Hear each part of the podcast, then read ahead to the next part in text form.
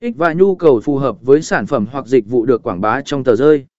Tùy chỉnh thông điệp, dựa trên thông tin về đối tượng mục tiêu, điều chỉnh nội dung và thông điệp trong tờ rơi để nói đến trực tiếp với họ và tạo ra sự kết nối.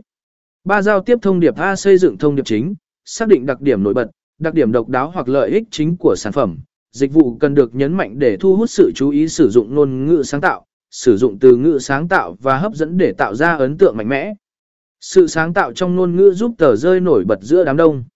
Tạo kết nối e mò tỉ hòn, kích thích cảm xúc của